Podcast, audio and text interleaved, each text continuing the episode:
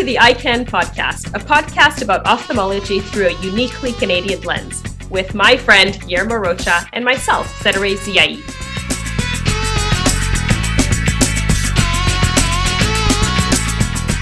We'll share our experiences as ophthalmologists today and tackle some challenges we face as healthcare providers. Hey, Guillermo, last season was so much fun. Are you ready for season two?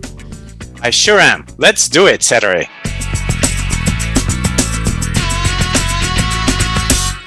We have so much coming up this season on the EyeCan podcast. We'll be diving into some fascinating journal articles from CJO with the authors of cutting edge research. We'll talk with the residents about how they're dealing with education and learning to practice during the COVID pandemic. We'll also explore equity, diversity, and inclusion in our profession and speak with the first ever chair of the EDI working group for the COS on how we can continue to attract diverse talent to eye care and to ophthalmology. But before we get into all of that, Hey, Guillermo, how are you? I've missed you, buddy. Well, it's been it's been a busy summer, Setareh. I mean, we all thought that this was uh, going to be over, but here we are, and uh, it's great. It's great to be back with you, co-hosting the EyeCan podcast. How about you? How was your summer? Um, summer was great. I mean, you know, in a way, it was so much easier than the rest of the year because we didn't have to deal with school. So I could focus on work and getting back to the patients. Our clinics were open again, ORs were opening up, and there was no homework to do in the evening. So it was really nice to be able to focus on um, on less less pri- fewer priorities. Let's put it that way. But I agree with you. I can't believe we're still in this. When is it going to end? Yeah who who knows that? I think what we're doing is learning to live with this. And in fact we we sort of ventured into visiting our daughters who are both in europe. And we managed to navigate all the covid restrictions and enjoy some quality time with them in a safe environment. And uh, i imagine for you now the challenge is uh, what's happening with schools and with the fourth wave coming and then at the same time keeping your practice. How are you coping with that Setareh? Well, you know, it's only been a month since school started, or less even. And we've been lucky. Two out of four of our kids have had an isolation period due to exposure at their school. But luckily, it's been the eldest too. So we've just left them home alone for 10 days. So ask me again, Guillermo, on the next podcast. Because if the younger ones get sent home, I don't know what we're going to do. We're going to have to get a new nanny or something like this. I know. I think that's that's the key in terms of uh, of what's happening. And uh, you seem and you sound. And it's great to to to hear you so optimistic and so uh, uh, ad- adapted to what's going on. Do you think that in your practice in the university with your residents, do you think that this is now an adaptation to this kind of uh, new normal? Are we just learning to live with this? I think so. I do. I agree with you. I think we're in it for the long run. However, I don't think we're quite to our new baseline yet. I mean, at least within the hospital, we're still working on getting back closer to where we were, not quite exactly where we were pre COVID, but we're still working on safely trying to increase numbers in clinics and the OR. I know it might not necessarily be that way out in the community, but there's a lot of red tape, as you know, in the hospital. Safety protocols protocols are really um, really advanced and very particular and specific. So um, I do think it's going to be these some of these changes will be long term, but I don't think we're quite at the best we can be quite yet. So I'm, I'm still, I'm waiting. I'm waiting. Every week is a bit different than the one before. How about I, you? How, how's it been in your practice? Well, in the practice, we've we've certainly adapted and we've we've reduced some of the original uh, measures that we had without compromising safety. Um, but we're we have a really good flow. We're seeing a good number of patients and booking and a good number of surgical patients as well. Protocols are well established in the hospital, and depending on the different hospitals, there's there's a steady flow of work and of service provision for our patients. So that has been good in that sense. I think what I do see, uh, on the other hand, is that kind of uh, constant nagging issue with overall wellness. You know, it's uh, the fact that that for such a long time we were losing contact with with people the social contact. And now i'm beginning to see that changing a little bit. Fortunately in manitoba we have a really good uh, rate of vaccination. And so i'm beginning to to see friends again. We've uh, been organizing some dinners as well. And I, I start to feel that that is kind of motivating some optimism in in in our friends and our colleagues as well yeah, I agree. I think just getting together with people eh, really is having such an effect. You know, things we used to take for granted. I did go out for dinner um, a few weeks ago with friends. We sat outside, but it felt so unusual, Guillermo, to be out and about with people. And everyone at that on that patio was just kind of looking at each other in a very particular way like it was like the brave new world you know? Yeah yeah. And uh, i feel like it's it's a, it's it's really inspiring that we've all been through this experience together. It was such a it's been such a hard 18 months and we are slowly getting back to some of the privileges we used to have. And i think everyone um, who's who's been through it is just really appreciating you know the little freedoms that are coming day day to day yeah, you know, uh, now that you say that, when uh, we were having dinner with our daughters, and one of them said she was looking around at the restaurant, and it was all the measures were in place. It was an open restaurant, but she looked around and said, Do you realize that every single person in this room was on lockdown? You know, so it, it kind of is the realization that we're all going through it together and, and we need to keep adapting and keep moving forward. Exactly. Yeah, that's exactly the sentiment that I had sitting on that patio. And I guess now what, what we're dealing with now, and I'm feeling a little bit the weight of um, patients and um, people in general in the community who are not vaccinated. And I'm I am struggling um, to see how this applies or how it changes the way we practice. You know, I, I noticed it today as I was doing procedures and one of my patients mentioned at the end of the case that they weren't vaccinated, but I had just taken their mask off to put their patch on the eye, you know, and you know how we get close to people's faces. And so this is the new struggle now is where do we hmm. go? What do we do? What do we do now that not everyone's vaccinated? We're going into a new wave. There's Delta variant everywhere. Um, it, you know, it's it, it can still be scary when you think about those things, but hopefully we move forward. That's right. Yeah, I, I agree with you. Um, and some hospitals have implemented the COVID testing at least 24 hours before they come into the hospital with the patients. Uh, this this week, we've been kind of required to declare our vaccination status as healthcare workers, and so things are moving in that direction. And, and I'm glad you raised that topic because we actually have uh, Lauren Brecher, who's a lawyer, and uh, she will be talking to us about these the legal implications. And we realize there's some legal implications, there's scientific implications, epidemiologic implications. There's so many aspects to this. Uh, I truly believe that the more of us that are vaccinated, the quicker we will be getting into a more normal uh, world.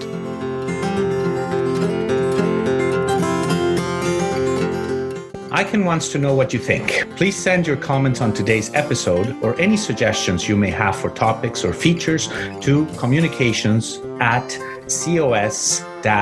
cos-sco.ca and we'll try to incorporate them into future episodes. The EyeCan podcast has been made possible by support from MD Financial Management and Scotiabank proud financial partners of the Canadian Ophthalmological Society and Canada's ophthalmologists. Hi, I'm Dr. Claire Chan. I'm an assistant professor of ophthalmology at the University of Toronto, and I listen to the EyeCan podcast.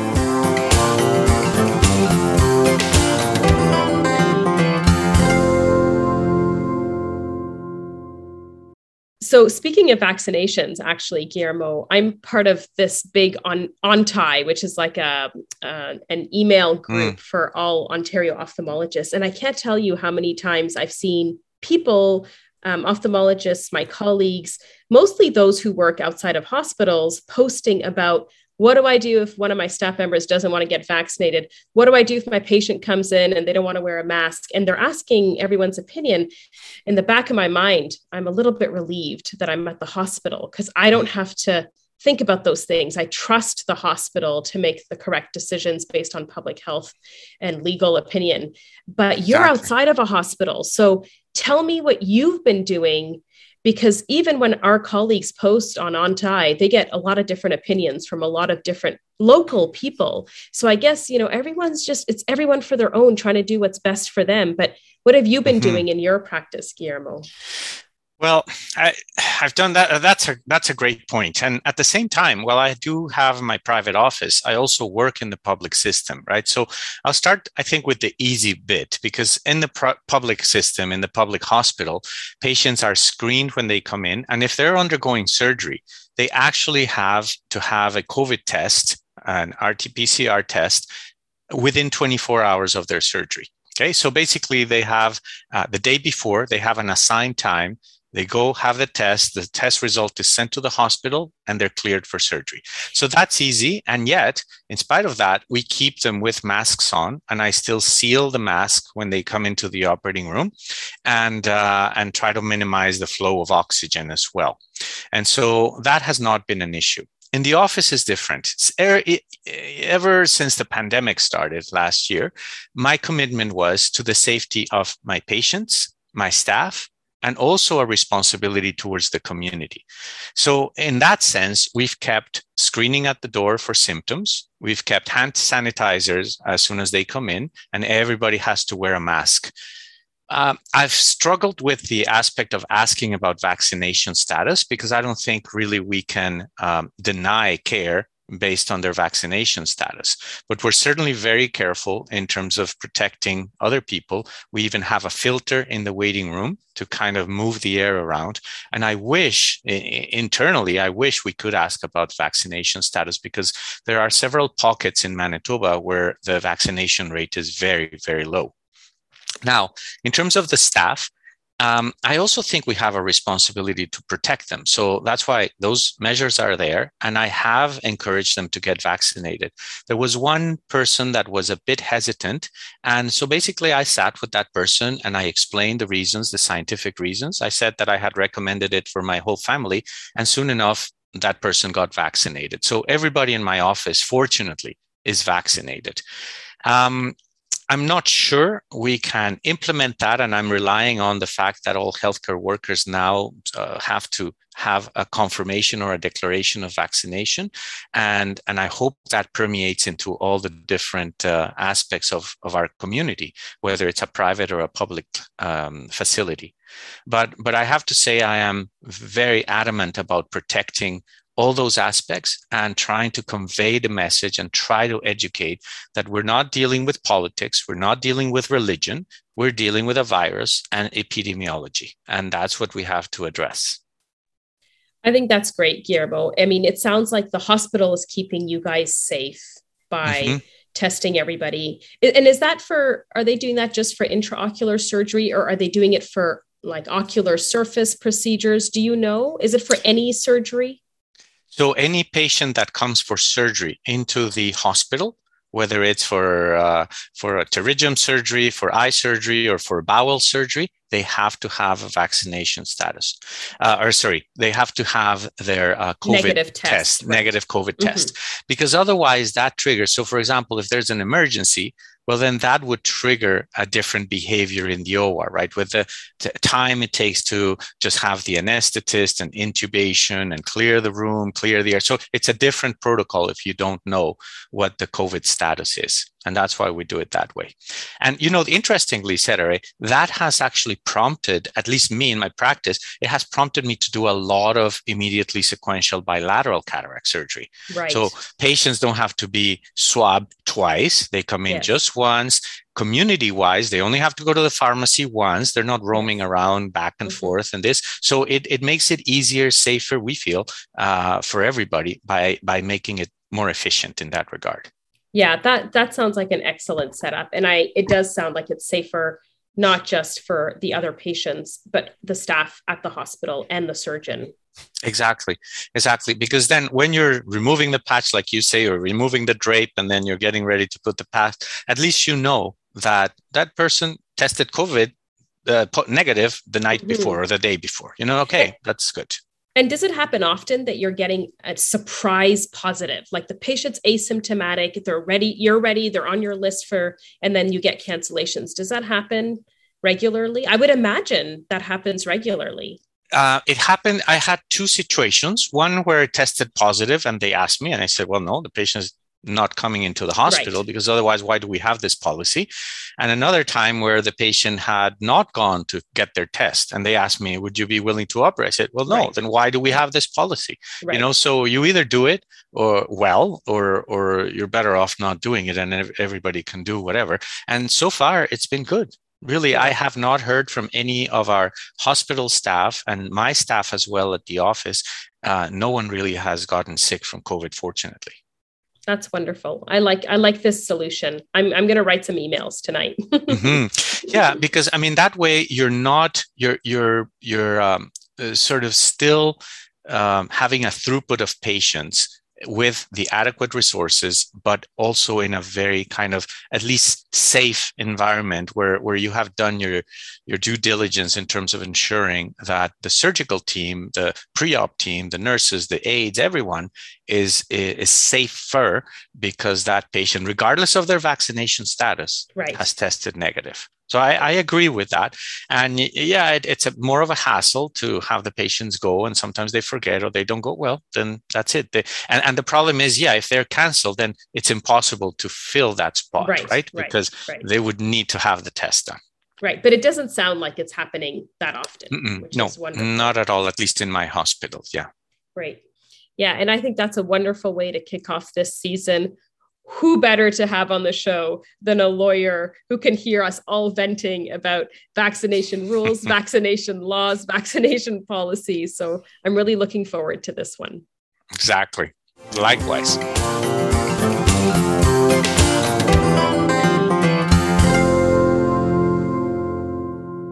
On this episode of the EyeCan podcast, we have Lauren Brecher. Lauren is a lawyer with Emond Harnden in Ottawa. She represents and advises employers on all matters relating to workplace law. Well, hi, Lauren, and thank you so much for being here. This is the kickoff uh, to our second season of the EyeCan podcast, and it's great to have you here because we have some very important topics to discuss uh, today. Thanks so much for having me, Guillermo. It's really my pleasure to be here.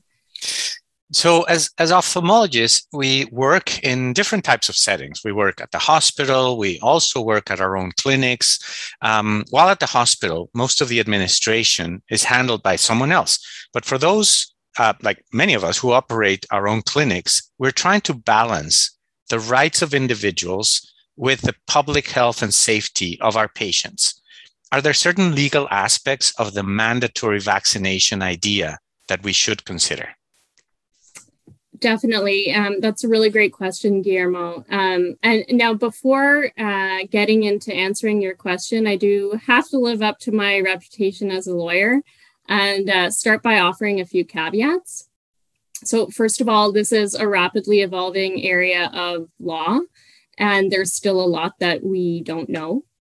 Um, I also need to reinforce that the best legal approach in every case is going to be extremely fact specific. And so the information today that I will be giving, it doesn't constitute legal advice, um, but it will hopefully give you some good things to think about and to discuss with your legal counsel. Sure. Um, and now, and the, the other thing to bear in mind is that my experience is in Ontario, um, and that's where most of my examples are going to come from today. Uh, but to get back to your, your question, you are uh, perfectly correct to note that in hospitals, the answer is going to be different than in private clinics. Um, so, in Ontario, at least, uh, hospitals and certain other high risk settings are subject to strict directives um, in terms of the mandatory policies that they have to implement. Okay. Um, the other difference is unionization. So um, hospitals tend to be unionized, and um, many private clinics, uh, I gather, would not be. Um, and that difference alone is is it, it can be a really big one, um, including because unions can challenge policies through grievances. Mm-hmm. And um, unionized employees, most most of them have just cause protection, which means that they cannot be terminated from their employment unless the employer can prove that termination was a proportionate response to the employee's mm-hmm. misconduct. Okay. Um, but in a clinic uh, that is operating in a non union setting, um, if there are no strict government issued directives that are coming um, or geared at them to have a policy about mandatory vaccination, uh, it really will be up to the employer to consider whether or not they want or need to have that kind of policy. And you're right that the bottom line question for each workplace is really going to be finding the right balance between individual human mm-hmm. rights and privacy rights and the employer's rights and obligations um, around workplace safety. Okay, thank you for that very uh, very in depth response. And and as I was listening to your response, a couple of things uh, stand out. Obviously, the unionized versus non-unionized uh, employees would would a private clinic um, benefit or have anything to do in terms of, of um, uh, work related injuries? For example, if, if we don't institute some kind of policy in the clinic, whether it's for or against vaccination, um, are there any implications from workmen's compensation, for example? Uh, if if somebody catches COVID as an employee uh, because we don't have a, a, a, an established policy, you think? Um, it so, workers' compensation, first of all, it would depend on whether or not your workplace is covered by workers' uh-huh. compensation. Uh-huh. Um, but certainly, there is an occupational health and safety requirement to take all reasonable precautions for the protection of your workers. Uh-huh. Um, as far as I'm aware, that doesn't necessarily require a mandatory vaccination policy. Okay. Um, and at least in Ontario, workers' compensation, um, the workers' uh, workplace safety and insurance board um, has has issued comments to the effect um, of. Uh, you know, it's difficult to identify where a person um, developed COVID in yeah, in yeah. in this current environment. Um, mm-hmm and that there really would have to be a link to the workplace established. Mm-hmm. Um, so, so employers certainly do need to be making sure that they're following public health recommendations and taking every reasonable step. Mm-hmm. Um, but uh, does not having a policy mean that you would necessarily be on the hook if somebody catches COVID in your workplace? Not necessarily. Okay. Um, it would sort of have to be a fact specific inquiry about, um, you know, whether whether you, generally speaking, were taking all reasonable steps necessary for the protection of, of the workplace. Great. Okay. Yeah, I think that that helps a lot. Wow, I really enjoyed listening to that interview, Guillermo. Thank you. And thank you to Lauren. For more information and for the remainder of this conversation, please make sure you tune in to the next episode of the EyeCan podcast for part two about mandatory vaccination.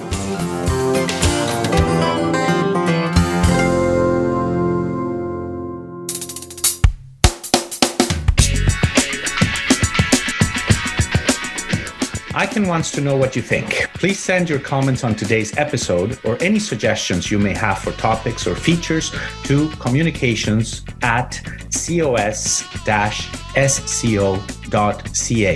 and we'll try to incorporate them into future episodes.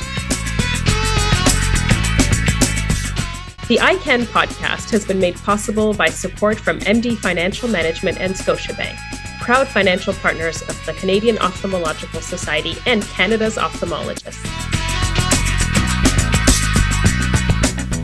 Thank you to the Canadian Ophthalmological Society. The EyeCan podcast is written and directed by Eric Johnson and produced by John Allaire from Allaire Strategic Works.